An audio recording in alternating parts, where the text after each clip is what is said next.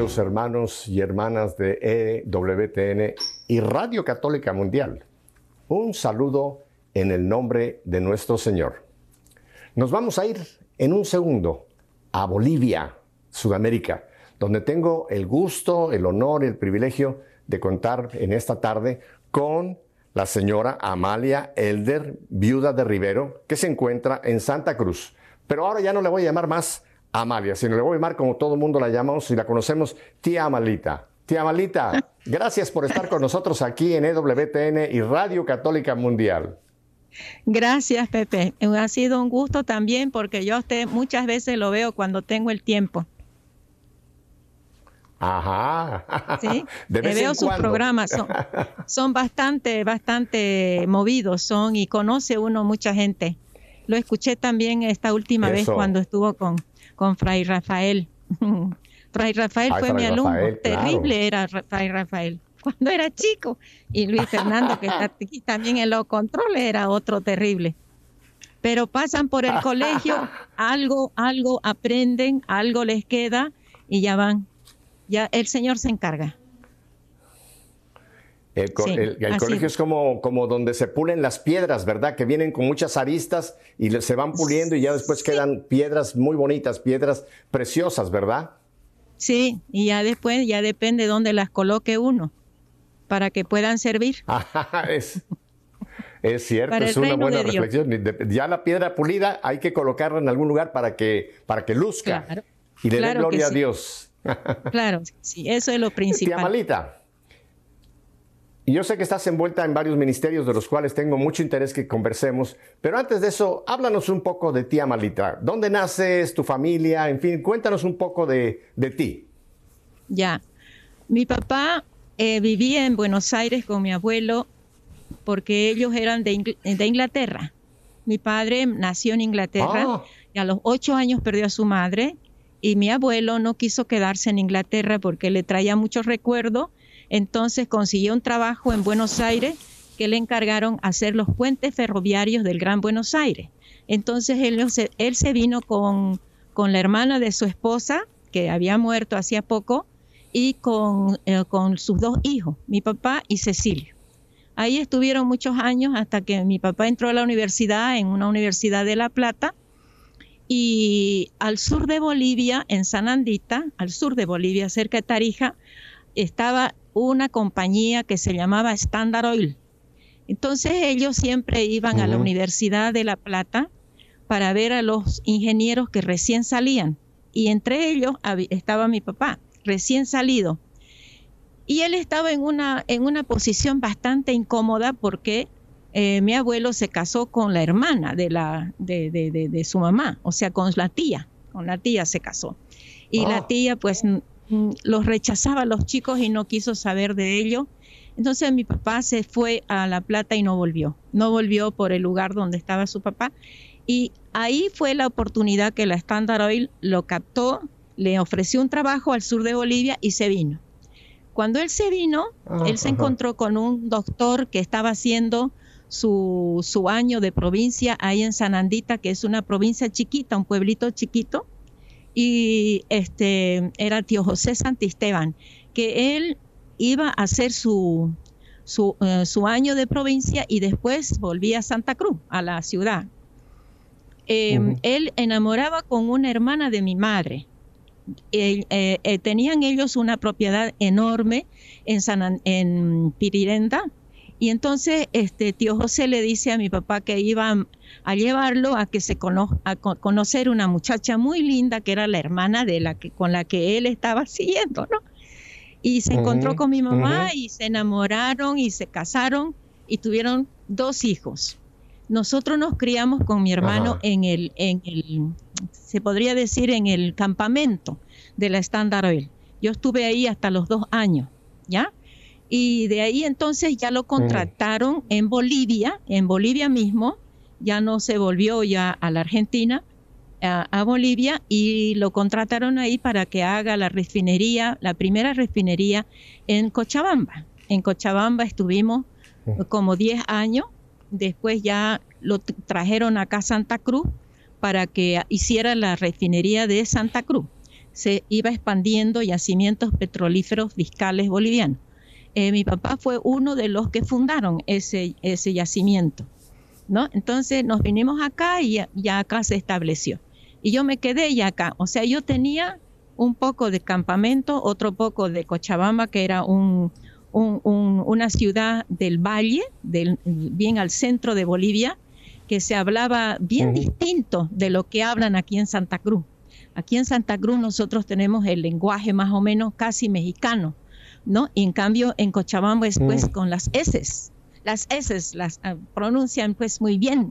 Ah. Entonces era, era difícil para mí poder tener contacto con, con los jóvenes aquí. Cuando yo me vine ya tenía 12 años. Pero acá me quedé.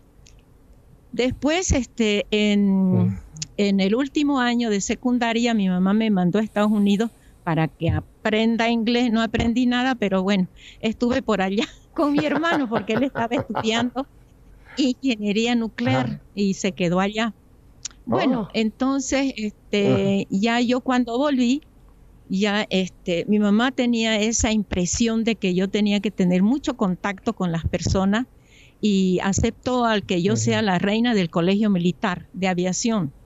Entonces, para mí fue terrible porque no me gusta mostrarme en público. Yo sufro mucho. Esto que yo estoy haciendo con usted, violencia me tengo que hacer. Luis Fernando se ríe de mí por eso, fue, porque no me gusta. Entonces, eh, eh, mi esposo era militar, era militar, era aviador militar.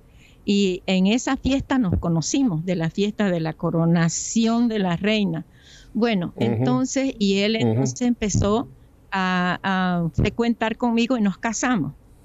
Nos casamos y nos fuimos a La Paz. En La Paz estuvimos un tiempo, lo trasladaron, él era piloto militar, lo trasladaron a Cochabamba, ahí nació mi primer hija, ¿no? Y después nos trasladamos a Roboré.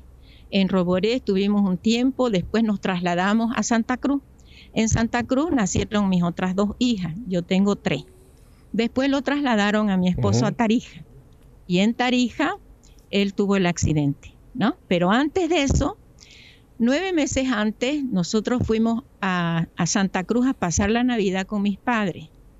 Y el capitán Villena, que ahora en paz descanse, el capitán Villena insistía para que Lucho, mi esposo, nos llevara a, mis hijas y a mí a, esa, a una misa carismática en la mansión, donde estaban Padre Cris, Padre Daniel y, y Padre Jaime. Entonces fuimos y él dice, esto parece raro porque todo el mundo aplaude y, alzan los brazos, ¿qué es eso? Parece, no parece misa. Entonces se acercó donde el padre Cris, le preguntó y el padre Cris, como todas las personas le preguntaban lo mismo, él le contestó que si quería tener la experiencia, que volviera en la tarde a las 2 de la tarde. Volvimos a las 2 de la tarde porque él se quedó intrigadísimo, se quedó intrigado, intrigado. Entonces después él le impuso las manos a Lucho, el padre Daniel me los impuso a mí y este, el padre Jaime Burke estaba más atrás. Y el padre Jaime Burke tenía una cosa especial, que él recibía profecía. Entonces él dijo, eh, le dijo a los padres Cris y Daniel, recen mucho por esta pareja que van a tener una, una prueba muy fuerte. Nadie le entendió, padre Cris sí le entendió, bueno, y después entonces ya nos fuimos a Tarija. A los nueve meses él murió en una avioneta. Murió en una avioneta y desde entonces ya son 45 años de su partida a la patria celestial. Pero ese día de la muerte de mi esposo, eh, como era tal el alboroto que había alrededor mío, en la casa entraba y salía la gente a los gritos, yo no sabía de mi hija, no, fue terrible escuché la voz de Dios que me dijo, ¿te quieres comprometer conmigo? Y yo sin saber qué era lo que le iba a contestar ni nada, era, una cosa rara para mí eso, Lucho tenía un cuadro de Jesús en, el huerto de los olivos, orando. Era un cuadro muy bonito. Me acerqué al cuadro, lo toqué y le dije, Señor, contigo. Y ese día yo hice mi consagración. Le dije, me consagro completamente, toda mi vida la voy a dedicar a ti, porque tú vas a tener a mi esposo en la gloria. Bueno, entonces, este, porque él había recibido el don de lenguas y todo eso, muy hermoso fue. Esos nueve meses en Tarija hizo mucho bien, mucho, mucho bien. Entonces, este, cuando ya volvimos, ya bueno, entonces ya me tuve que conformar, me tardé casi un año en recuperarme bien, porque tenía muchos bajones. Eh, tenía yo 33 años y mi esposo 36 y yo tenía tres hijas, o sea, el 3 me perseguía. el número 3 me perseguía. Sí. sí. Entonces, este, fue, fue realmente muy difícil. Pero Padre Cris me dijo, Amalia, estás siendo muy egoísta. Estás pensando solo en tu dolor y no en tus hijas. Entonces vas a ir al cementerio, te vas a llevar una vela, la vas a encender y vas a decir, Señor, aquí la dejo enterrada la esposa de Lucho. Cuando salgas, vas a decir, Señor, ahora ayúdame a cuidar a la madre de mis hijas. Fue suficiente, padres. Fue suficiente con el Padre Cris. Yo era muy obediente con el Padre Cris. Entonces me fui a la, a la, a la, al cementerio con mi vela encendida, lloré hasta que se acabó la vela, creo, y le digo, Señor, aquí dejo enterrada la esposa de Lucho. Al salir en el portón, yo creo que la gente me miraba como yo estuviera hablando como una loquita. Señor, ahora ayúdame a cuidar a la madre de mi hija.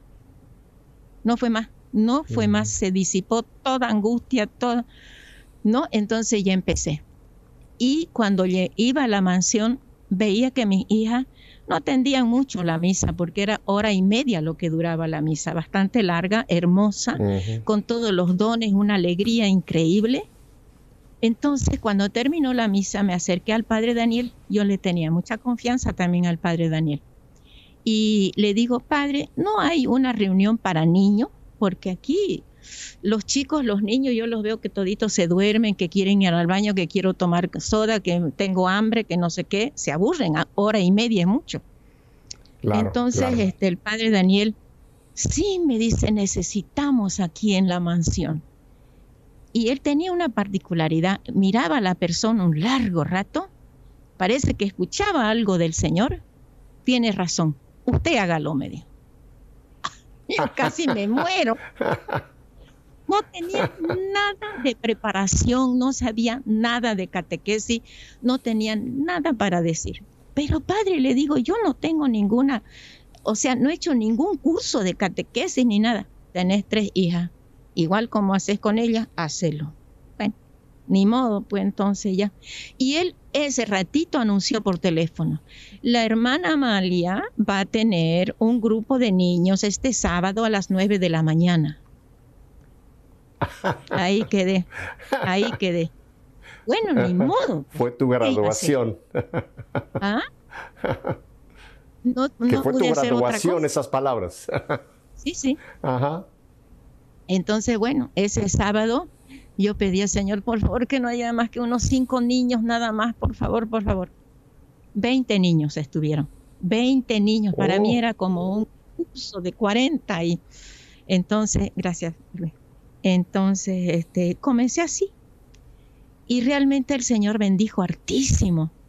Quien vino a acompañarme fue Olguita Pavicic con su guitarra, porque ella le daba pena de que yo solita. Y ya vinieron otras hermanas a ayudar. Hasta que se hicieron como 200 niños cada sábado. Hermoso. En cada de uno de los congresos los niños se presentaban con la simplicidad que tienen ellos y con la espontaneidad que tienen ellos, ellos realmente fue hermoso. Eso fue sanando mi corazón, sanando, sanando, sanando. Entonces yo lo único que pensaba era cómo hacerlo, cómo más hacerlo. Y como yo tenía el aval del padre Daniel para entrar en un colegio y poder trabajar como catequista, entonces me abrieron las puertas, dos colegios. El Uboldi, que son de las franciscanas angelinas, y el Colegio Espíritu Santo. Así que ahí estoy, en el Colegio Espíritu Santo todavía con mis 80 años, con mi auxiliar, porque ya yo no... sí. fue hermoso, fue un, muy lindo, fue. Realmente es, es algo maravilloso como el Señor va sanando el corazón con su obra. La obra del Señor sana el corazón.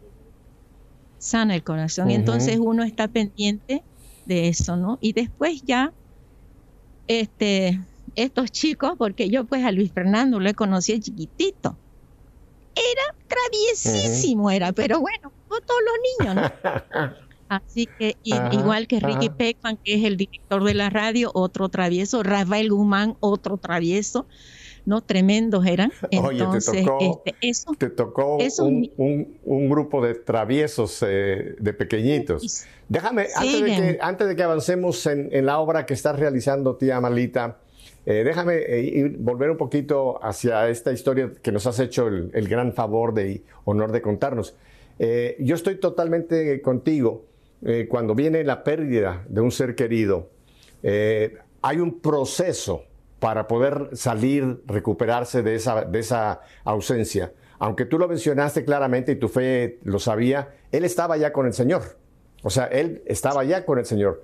Pero eso, eso, no, eso no, no, no atenúa el de que realmente queda en nosotros. Te lo digo porque yo hace cuatro años eh, que eh, mi esposa partió también para el cielo, ¿no? Y, y, como tú lo has dicho, es unos meses, es un tiempo duro de recuperarse, de como por volver a una, a una regularidad de vida, porque como que ese tiempo es difícil, ¿verdad? Así que yo me uno mucho a esa, a esa etapa de tu vida. Yo la viví también, tía Malita. Déjame una, volver una cosa brevemente a tu vida con tu papá y con la familia. Y tú recibiste, estuviste en el colegio de, de monjas, en el colegio católico que te dio una, una formación catequética. ¿Cómo fue tu formación espiritual, digamos? Mi mamá me puso en Cochabamba, como estábamos primero en Cochabamba, me puso en un colegio de monjas alemanas. Pero yo tuve la, yo diría la bendición, ¿no? Eh, porque desgracia no. Cuando las cosas las Dios las permite, es una bendición disfrazada. Eh, te me tocó una eh, religiosa cuando yo estaba en, segundo espérame, Espérame, espérame, espérame, espérame. Déjame, déjame volver a esa frase que acabas de decir, porque vale la pena ponerla, eh, ponerla en un lugar. Una, cuando Dios permite algo que no nos parece muy, muy entendible, es una bendición disfrazada. Nunca lo había yo visto así. es una Me encanta, me encanta esa visión. bendición disfrazada. Es, y el Señor tenía, tenía algo para enseñar también ahí, ¿no? Aunque uno no lo entienda al principio, pero después ya uno lo va entendiendo. Y ella era una monjita alemana. Entonces ella había sufrido mucho en la Segunda Guerra Mundial porque los ingleses habían bombardeado su ciudad, su pueblo, no sé qué cosa. Yo no entendía muy bien qué era lo que pasaba con ella y se quedó sin familia. Entonces ella, una persona que tenga eh, inglesa, para ella era el enemigo mortal. Ella no había sanado de esas heridas. ¿No? Entonces, este, tenía un rechazo único porque ella sabía que yo era hija de inglés. Mi mamá es cambita, de acá, de Santa Cruz, ¿no? O sea, del, de, más bien del campo. Y mi mamá. Y entonces, este, yo no entendía por qué siempre me, me hacía pasar el ridículo con mis compañeras. Decía, a ver, la burra de la Elder pase a la pizarra. Ya claro, yo me ah. miraba a todas mis compañeras y decía, yo soy la burra. ¿No? En, cuando uno es chiquitito, cuando uno es chico de dos años más o menos, tiene uno más o menos siete años, es muy difícil. Es muy difícil porque se está formando la, la, imagen, se está formando la personalidad de la persona, ¿no? Entonces, este, de ahí me, este, ella dijo que yo me había robado unos mangos Parker, que en ese tiempo eran muy caros, sumamente caros. Entonces, este, yo le dije, yo no me robó nada, yo no necesito mangos Parker. Entonces, este, pero ella sí dijo que yo lo había robado y me lo llevé a su casa y que no sé qué. Yo llegué llorando a mi casa y mi mamá me dijo, ¿qué pasó? Ya le conté. Furiosa, mi mamá se fue a hablar con la monja y inmediatamente yo la saco a mi hija de este colegio, que me la tilda de ladrona, mi hija. Bueno, ya de todo le dijo. Y yo no entendía nada, lo único que quería era que le diga que yo no me había robado los mangos parques. Me llevó al irlandés, eran unas monjitas irlandesas, ellas, ¿no? Ya no, ya era todo lo volcado. Como eran irlandesas, son muy cercanas a los ingleses, entonces ahí fui adulada más bien. ahí fue adulado, o sea, probé, probé la sal y el azúcar las dos cosas a la vez. Este, yo creo que la sal es buena para que no se pudra uno. Y el azúcar es bueno para endulzarle la vida también a uno de vez en cuando. Uno necesita ambas cosas, ¿no? Una firmeza, dureza, pero también una mano cariñosa. Eso fue para mí muy, muy claro. En la vida lo he aprendido eso, ¿no? Y bueno, y después de eso ya, ya me vine acá a Santa Cruz y en Santa Cruz ya entré al Santana. En el Santana estuve un tiempo. Bien, nomás sí, todo bien, ah. todo bueno, sí. ¿A qué edad hiciste tu, a qué edad hiciste tu primera comunión, tía Malita? A los ocho años. Y tengo la foto del Face, el que tengo yo en el Face del, de, ¿cómo se le dice? Sí, el Face es, es, es de la tele, no es la televisión, es de las computadoras, de los programas que uno manda, ¿no es cierto? Este, ahí tengo la, la, foto de mi primera comunión. Y yo la pongo esa y no la mía de ahora, porque yo les digo, esta foto es el primer encuentro que tuve con el Señor. Y todo el proceso que Él hizo para que yo llegue a lo que más o menos estoy haciendo su voluntad, no la estoy haciendo del todo, todo, pero es todo un proceso. Entonces yo digo, este es mi comienzo. Aquí recibí al Señor. Y Él no me abandonó nunca, nunca. Ajá. Entonces ahora, Así es. después ya cuando estos chicos, yo le digo a estos chicos porque chiquitito, pues lo he conocido a Luis Fernando, si es al tango Luis Fernando, entonces este, fueron creciendo y ya, y para no perderlo, entonces ya yo les dije, bueno, vamos a hacer un grupo de adolescentes se hizo grupo de adolescentes y después se, hizo grupo, se hizo grupo de jóvenes y de ahí salió este se salió el grupo de los chicos de la mansión que era eh, Cristo misión no ¿cómo es? misionero luz de Cristo. Joven misionero luz de Cristo. Era el primer grupo de oración de los jóvenes. Fueron a Sucre al, al a un congreso volvieron de allá uh, llenos de amor y de, de todo no y después fue el grupo Betania al que pertenece Luis Fernando. El grupo Betania dio pero un vuelco tremendo, hicieron una, consagración bellísima, padre, o padre le digo yo, le digo padre ya, porque usted es padre. Bueno, bueno, soy padre, soy padre de, tres y, abuelo de siete, así que no, no, no queda mal el título de padre. oye, entre pues. ese grupo, entre ese grupo de chicos rebeldes, eh, tienes uno que hace poco estuvo con nosotros aquí en EWTN, el padre Rafael. Cuéntame un poquito del padre Rafael, que decías que también era tremendo, ¿verdad? Era, traviesísimo era. Es que él, él lo que pasa es que sufrió mucho en la vida, ¿no? Entonces él sentía como una bronca hacia las cosas que le habían pasado y, bueno, es muy larga su historia. Entonces él se dedicó a la bebida y la bebida trae la, la, la ira. Entonces él era muy violento no, no se lo podía contener. Entonces, este, en el curso no podía estar tranquilo, se movía acá, se movía allá, molestaba al uno, molestaba al otro.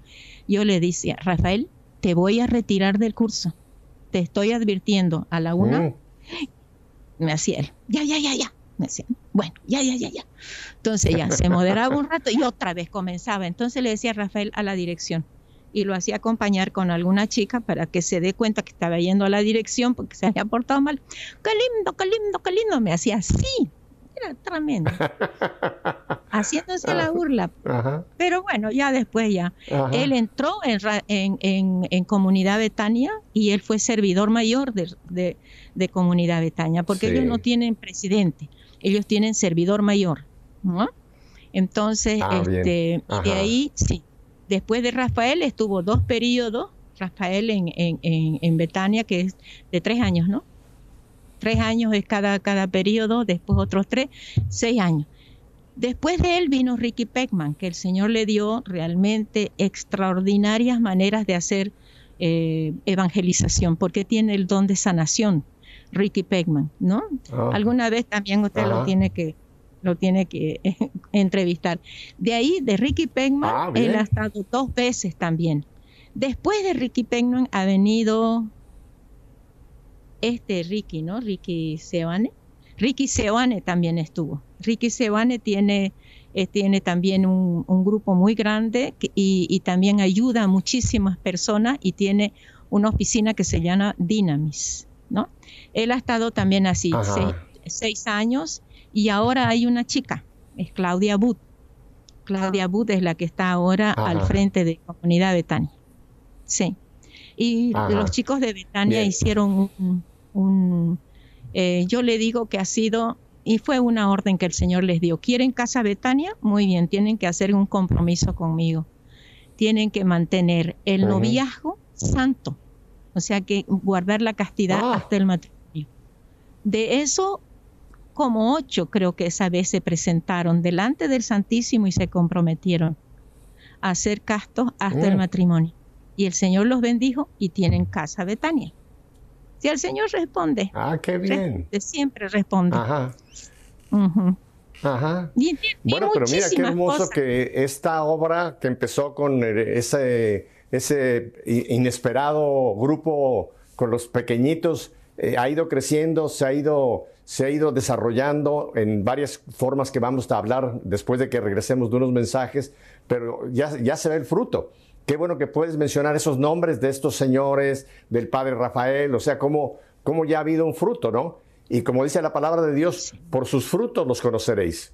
O sea, esta obra no hay duda que es una obra de Dios porque se puede ver el fruto. Por el fruto bueno es. un árbol bueno, el que no da fruto bueno es un árbol malo. Así que el Señor te, te permitió, a pesar de ese momento de que, ¿cómo yo voy a hacer esto? Acuérdate lo que dice la palabra, ¿no? Eh, Dios escoge a veces lo necio, y no te quiero decir necia, no te estoy queriendo decir esto, pero lo que dice la palabra, Dios escoge a veces lo necio del mundo, lo poco del mundo, para confundir a los que se creen muy sabios, ¿no? ¿Cuántas obras, tía Malita, han empezado por ahí que no eran del Señor y que eran aparentemente obras muy, muy católicas o muy buenas y después no dieron fruto? O sea, lo que nosotros queremos empezar por nosotros, si no viene del Señor, no va a prosperar. Tiene que ser el que toma la iniciativa, nos da la sorpresa, como dice el Papa Francisco, que Dios nos da continuamente sorpresas de cosas que Él quiere hacer, pero cuando viene de Dios y le decimos, igual que la Virgen María, hágase, hágase en mí según tu palabra, podemos ver el fruto, ¿verdad? Así es. Tenemos que ir en este momento a unos muy breves mensajes y vamos a hablar porque la gente ni se sospecha de las otras eh, actividades en las que te encuentras involucrada. Así que quédese con nosotros, porque tía Malita, allá en Santa Cruz, en Bolivia, y Pepe Alonso, aquí en Miami, Florida, volvemos enseguida. No cambie de canal.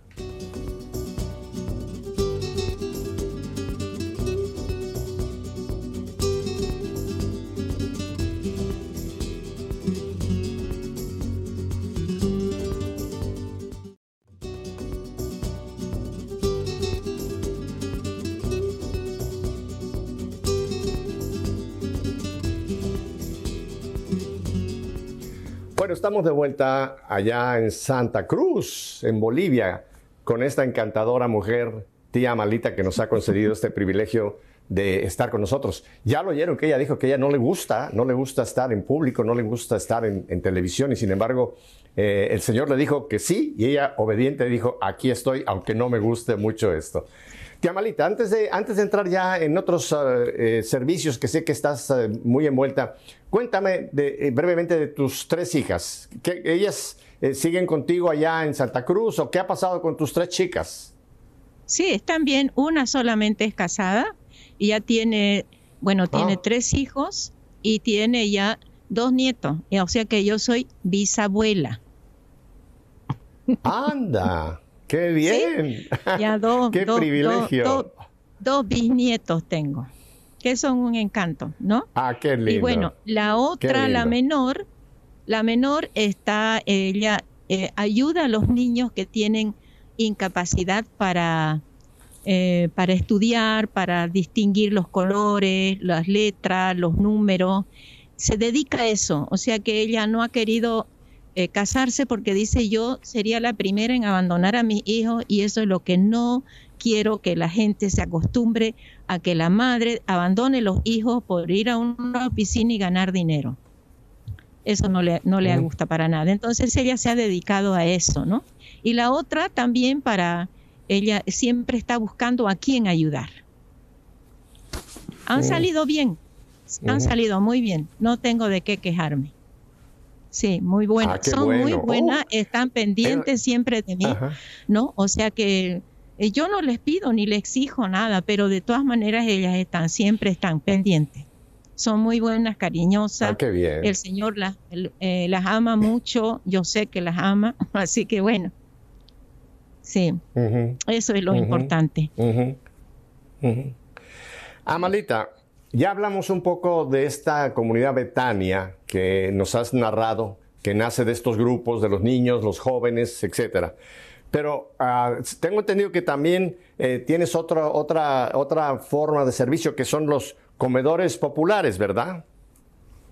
Eh, teníamos, lo que pasa es que ya cansa el, el, hecho de tener que atender a la gente. Acá en, en esta casa yo tenía un comedor de niños, niños que venían de allá de la terminal de ómnibus, que eh, ellos se, se quedaban ahí no muchos padres de familia los dejaban ahí para que se busquen su subsistencia. Entonces, muchísimos de esos chicos venían aquí a tomar desayuno, pero más que todo era para este, llevarlos a la presencia del Señor y que ellos conozcan al Señor, porque le cantábamos canciones de niños, orábamos por ellos, el Evangelio y todo eso.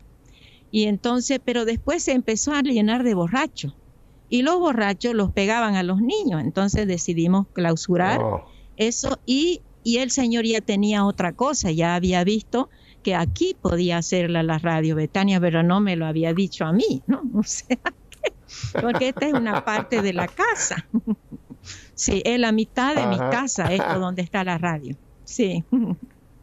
Ah, ajá, ajá, qué bien. Claro, sí, sí. Bueno, entonces ya que mencionaste Radio Betania, eh, ayer ah. que conversábamos brevemente, me hiciste la historia ¿Cómo es que empieza Radio Betania? ¿Quién tiene la idea de iniciar Radio Betania? Y cómo una viuda eh, en Santa Cruz, eh, sin mucha plata, empieza una obra tan maravillosa como es Radio Betania. Cuéntanos el nacimiento y qué es Radio Betania, tía Malita. Ya, este, eh, hay una Radio María que está en todo, en todas, en todos los lugares del mundo, creo. Radio María es muy conocida. Y un hermano encargado de Radio María este, tomó contacto conmigo y me dijo que la Virgen, o sea, la Virgen, la puso a la Virgen de testigo, eh, había, em, le había dicho que yo sea la que tenga que organizar una radio. No tenía ni idea. Yo lo único, lo máximo que podía hacer era hacer catequita y punto. Entonces, este, no me dijo porque nosotros le ponemos todo, le ponemos los equipos, le ponemos la gente, esto que el otro, lo único que usted tiene que hacer es decir sí y un lugar donde colocarla. Yo lo primero que hice fue hablar a mis hermanas que son seglares dominica, que en la fraternidad seglar dominica fundada por el padre José Luis Vargas, que en paz descanse, ¿no? Entonces, y bueno, se alborotaron ella, la más alborotada era Rosmaría Arce, ¿no? Entonces, eh, con ella ya conseguimos todo lo que se podía hacer y bueno, ahí nomás ah, se abrió, eh, vino otro, otro joven, Mauricio Aguilera, que él dijo, yo me ofrezco para ser el, el, que lleva adelante todo lo, todo lo que se necesita, ir a La Paz, conseguir la frecuencia, todo, más un alboroto. Y había gente que me decía que si no iba a utilizar la publicidad. Y le dije, no, porque nosotros habíamos orado mucho con las seglares dominicas y el Señor quería que la gente que contribuía a ese granito de arena, si sean cinco bolivianos o diez bolivianos o lo que quieran, eso traía bendición para su casa. Entonces no podíamos nosotros tener publicidad, mezclar la bendición de Dios con la publicidad, porque la publicidad se paga. Entonces, este, nos creían loquitas, estábamos chifladas. Nosotros en un... Bolivia es un, país todavía que no se, se, puede sacudir su pobreza todavía, entonces no, no lo encontraban que era justo. No, no va a funcionar, no va a funcionar, no va a más bien nos desanimaban a que nosotros sigamos adelante. Pero yo le decía, y con Rosmaría orábamos, decíamos, no, si esto es obra de Dios, Él lo va a hacer, ¿a qué nos, nos preocupamos? Simplemente encargamos al Señor que lo haga y Él lo hace. Si Él quiere, lo hace. Si no quiere, pues nos equivocamos y listo, ya está. Pero era, era, quería el Señor que se haga Radio Betania, porque a Él, ahí está. Empezamos nosotros en una de las torres de María Auxiliadora de la parroquia, pero ellos después tenían eh, que ampliar la, la, parroquia porque tenía mucha gente. Entonces nos las pidieron la torre y estuvimos peregrinando por todas las parroquias y ninguna parroquia tenía un lugar, un espacio como para dejarnos a nosotros ahí. Entonces Mauricio Aguilera, la brillante idea, dijo, tía, ¿por qué no deja que la mitad de su casa sea para la radio? bueno, le decía que el Señor quiere ya está, pues ponga nomás eso, ya está, listo. Y se abrió y se abrió aquí y se entró aquí.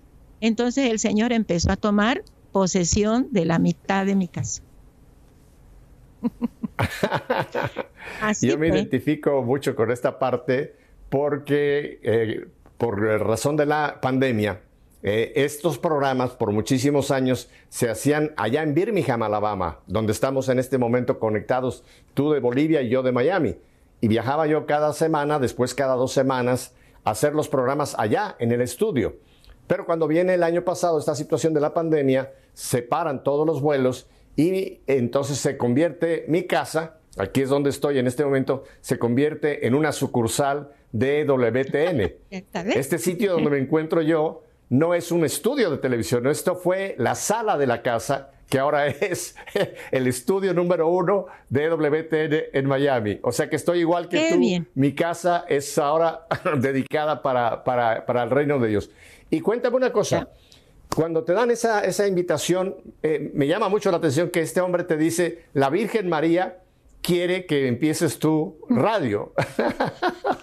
Claro, sí, sí, a mí también me llamó la atención. Tú le creíste, que ese es un primer, ahí fue tu primer paso de fe, creerle, ¿no? Porque imagínate que alguien, aunque sea de Radio María, que viene y te dice, oye, la Virgen me dijo que quieres que haga esto. Ajá.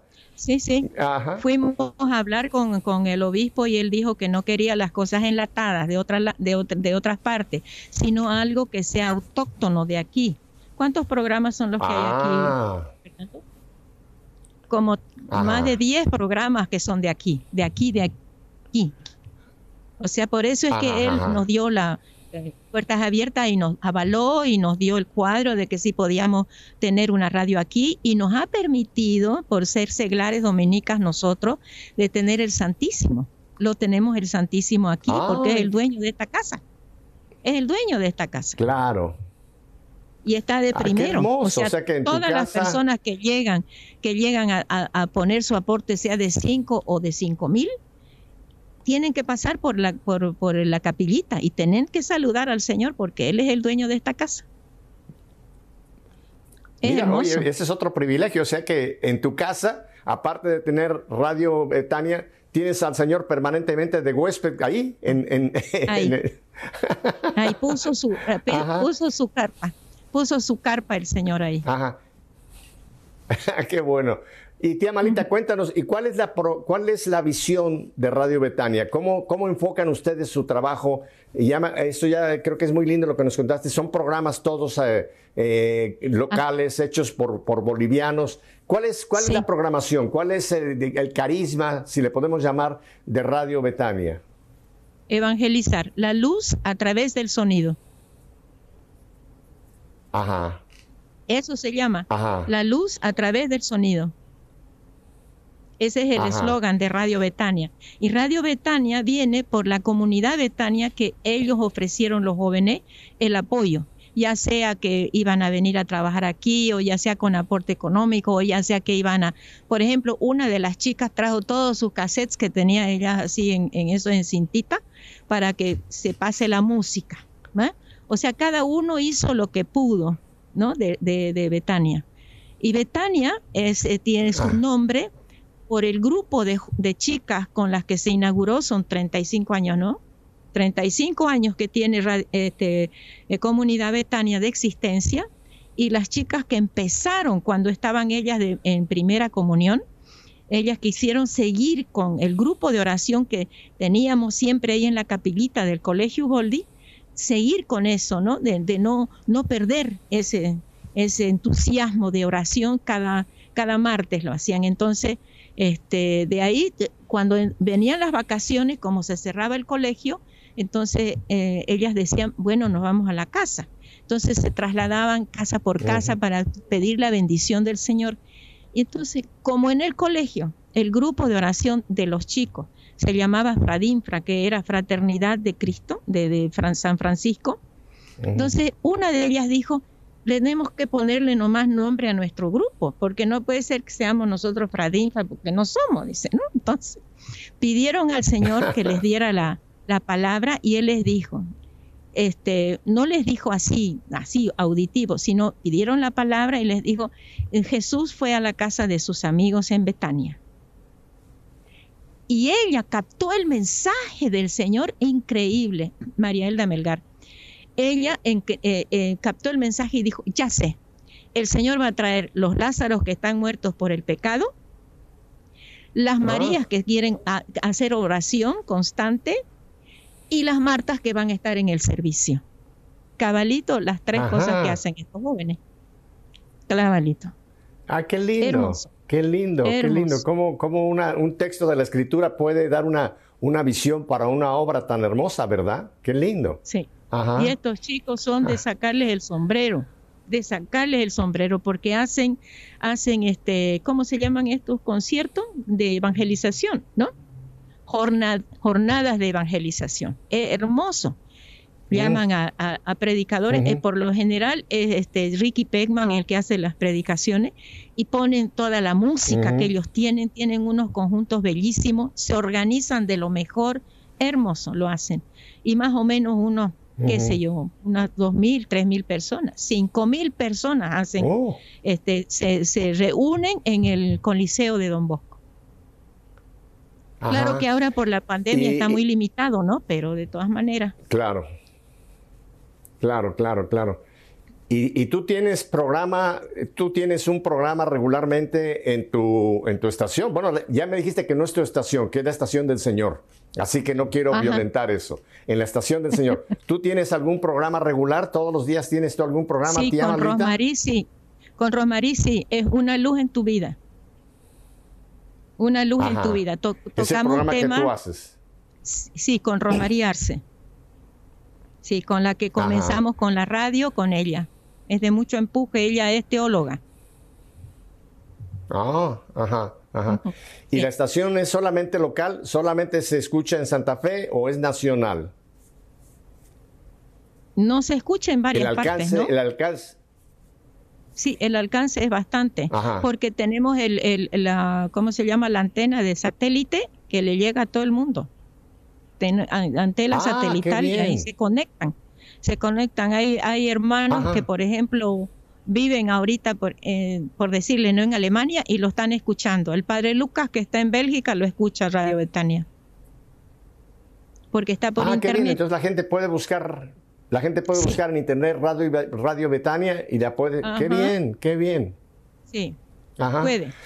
Eh, eh, yo me siento muy honrado de, tenerte, tía Malita, porque veo una gran similitud entre tu vida y la vida de Madre Angélica. Claro, ella entró a la vida religiosa, tú estuviste en la vida casada, pero eh, el hecho de que una mujer sin un conocimiento previo, porque tú nunca antes habías estado en radio, sin la plata, el dinero para hacerlo, y sin que de repente eh, digas que no te llega esta, esta idea, como le llegó a Madre Angélica, que tenía que entrar en los medios de comunicación, y le dijo igual que tú, igual que la Virgen María, aquí estoy Señor, hágase, hágase en mí según tu palabra, y te lanzaste a lo que tú dices, a esta locura.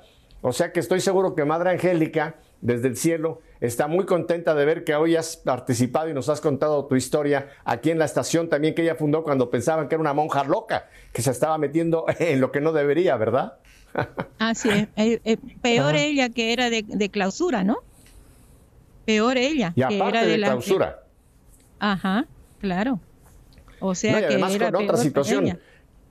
Eh, es como yo les digo a los, que se encontraba Madre Angélica, Ah. Ajá.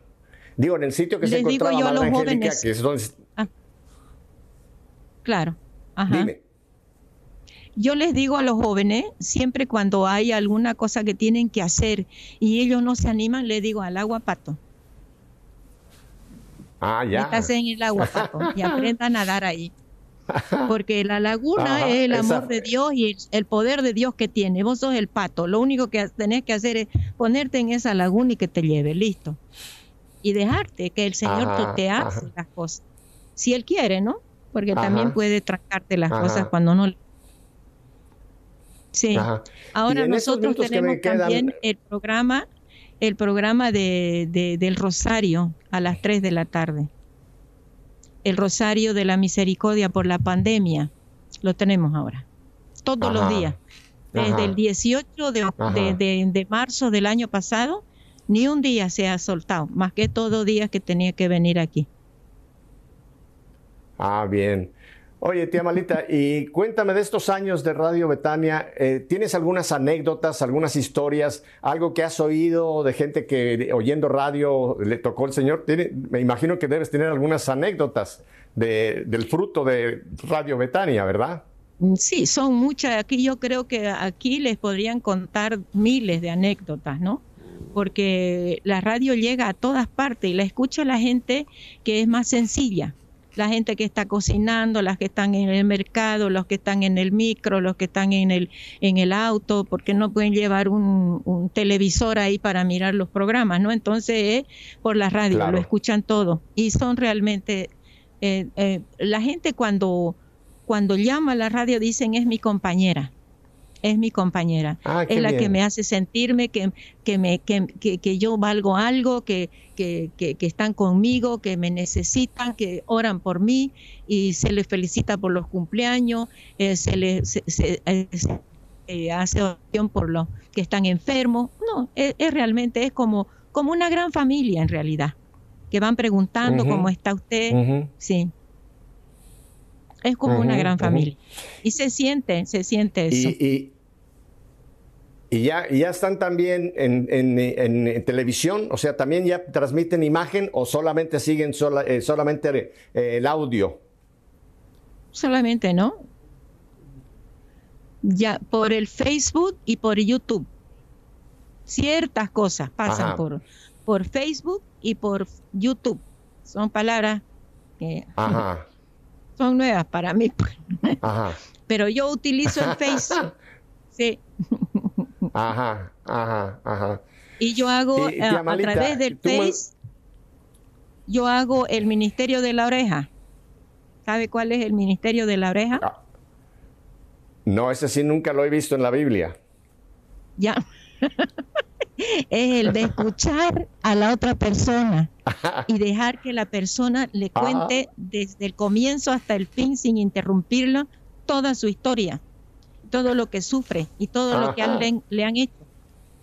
Y lo único que le digo, yo le digo, vas a entrar a terapia intensiva. ¿Querés entrar a terapia intensiva? Bueno, reza una novena al Espíritu Santo. Se te pasó toda la amargura y todo lo que tenés adentro, muy bien, entonces anda a la misa, confesate y comulgá y agradecerle al Señor. Y luego agarrarla a la Virgen para que sea tu compañera de camino y no te equivoques de camino, les digo. Oye, está muy bueno el ministerio de la oreja. ¿eh? A, veces, a veces eh, me es difícil a mí aplicarlo porque cuando tengo entrevistas, muchas veces quiero que el entrevistado o la entrevistada cuente su historia, pero a veces tengo que interrumpir un poco para hacer una pregunta. Pero a lo mejor un día voy a decidir que el invitado haga todo el programa y yo lo escucho sin, sin interrumpir. ¿Qué te parece? Ajá. Sí, sí. Y usted también podría escuchar a mucha gente que pasa por el mismo problema que usted ha pasado. Muchas veces pasa eso, ¿no? Y el Señor permite que uno tenga ese valle de lágrimas para saber cómo se transita ese valle de lágrimas. Sin ponerse de ejemplo uno. Sino decirle al Señor, él, es, él es misericordioso, es poderoso, Él puede salir contigo de la mano. Dale tu mano al Señor y agárrate fuerte. Y aunque la tempestad, en tempestad esté tan oscura y tan rabiosa, el Señor no te suelta de la mano. Eso es lo más importante. Me encanta ese ministerio de la oreja, tía Malita. ¿Ah? Porque hoy día la gente no escucha. Es diferente oír a escuchar. Yo puedo estar oyendo un ruido del tránsito de, los y, no, y no le pongo atención. Pero escuchar quiere decir poner mis sentidos y realmente permitir que mi interlocutor me hable y que yo lo esté comprendiendo, lo esté entendiendo, lo esté dejando que hable, ¿verdad? Y hoy día muy poca gente realmente encuentra a alguien que le escuche y hay tanta gente, tía Malita, que quiere, quiere hablar, quiere alguien que lo escuche, no que le dé consejos, sino que lo escuche simplemente, ¿no? Así es, así es. Muchas veces el consejo no sirve, pero sí la persona que empieza a hablar su problema, y va, y va avanzando con su problema y va avanzando y se va dando cuenta que ahí metió la pata y ahí dijo lo que no debía, entonces ahí se va dando cuenta que la solución es ella misma, esa persona misma. Y va sintiendo que las cosas se van desenredando y su ovillo se le va desenredando y ella lo va desenredando y cuando acuerda dice, ay, ya me siento mejor. Gracias por escucharme. Ajá. Ajá. Qué bien, tía Malita. Oye, y en estos minutos que me quedan, eh, ¿qué le dirías tú a la gente que quiere hacer algo por el Señor? Y ahí, yo me he topado con gente que dice, Pepe, pero a mí no, a mí el Señor no me quiere para nada. Yo no, yo no sé, yo no encuentro qué, cómo puedo servir al Señor. ¿Qué consejo le das tú a la gente para que disierna o, tenga esa, ese valor de decirle sí, aunque parezca una locura como a ti, la Virgen quiere que entres a la radio. ¿Qué, les dices a la gente que quiere servir? Que todos nosotros somos los obreros de la última hora.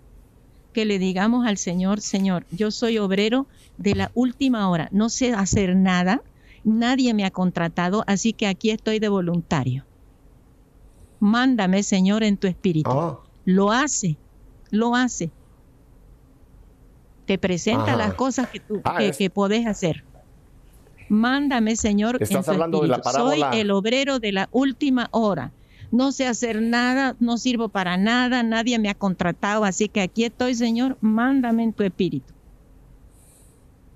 esa es la famosa parábola de los que sale el, hombre a contratar temprano, a media mañana, a media tarde, ya casi al caer la tarde, casi ya al final, y, es, es, y les paga todo, les paga igual. No le pagó más al que trabajó desde la primera hora, le paga igual al que trabajó quizá la última hora solamente, ¿verdad? Es que el Señor no funciona con el ofrecimiento, la oferta y el pago. No funciona así. Dios es completamente libre. No funciona en nuestros estándares que nosotros hemos puesto. Eso es lo que pasa. Entonces con Él es libre. Esa es la gran ventaja que Dios tiene. Claro, el texto de Isaías, ¿verdad? Que dice, mis caminos no son tus caminos, mis pensamientos no son tus pensamientos, mi forma de obrar no es tu forma de obrar. Y cuando queremos meter a Dios en nuestra lógica, ahí no, ahí no funciona. Tenemos que dejar que sea Dios en su estilo y en su forma que haga las cosas, ¿verdad? Sí, y uno no entiende por qué le pidió a este, eh, a este parrastroso que decimos nosotros, esta persona tan mala, tan aquí, y a mí nada. Así pasa.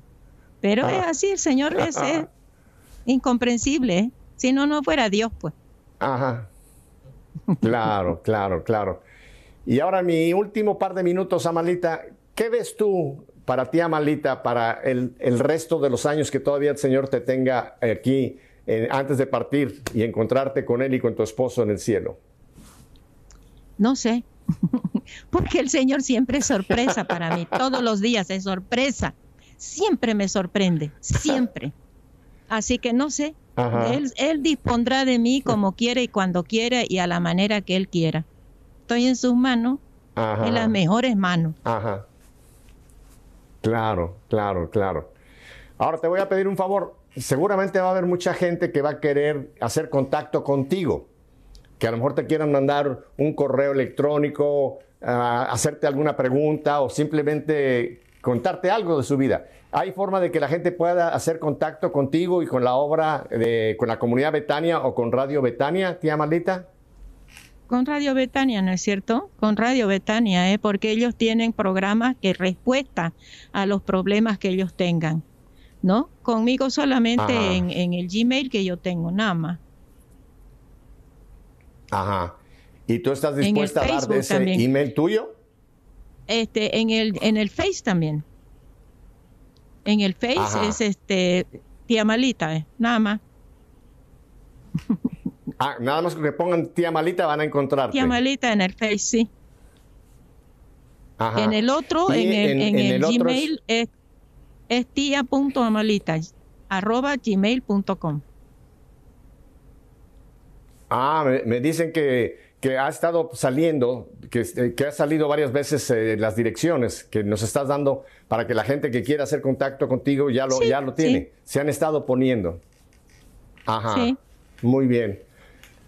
Tía Malita, no te digo adiós, te digo hasta pronto.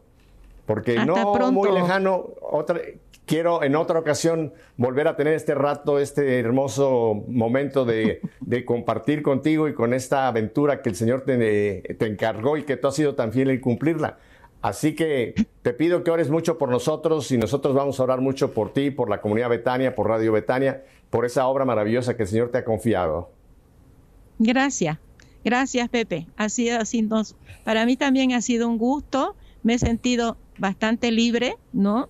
No, no así mordiéndome las uñas, pero de todas maneras. Me ha costado harto tener que venir, si lo sabe Luis Fernando, cuando él me dice, le voy a sacar una foto, tía Malita, yo disparo. No, no, no, no. Ya, entonces, bien. Me alegra mucho, Pepe. Ha sido un gusto, porque eres muy cercano. Gracias, tía Mialita. Que, Dios te bendiga. y vamos a estar hasta la próxima ocasión.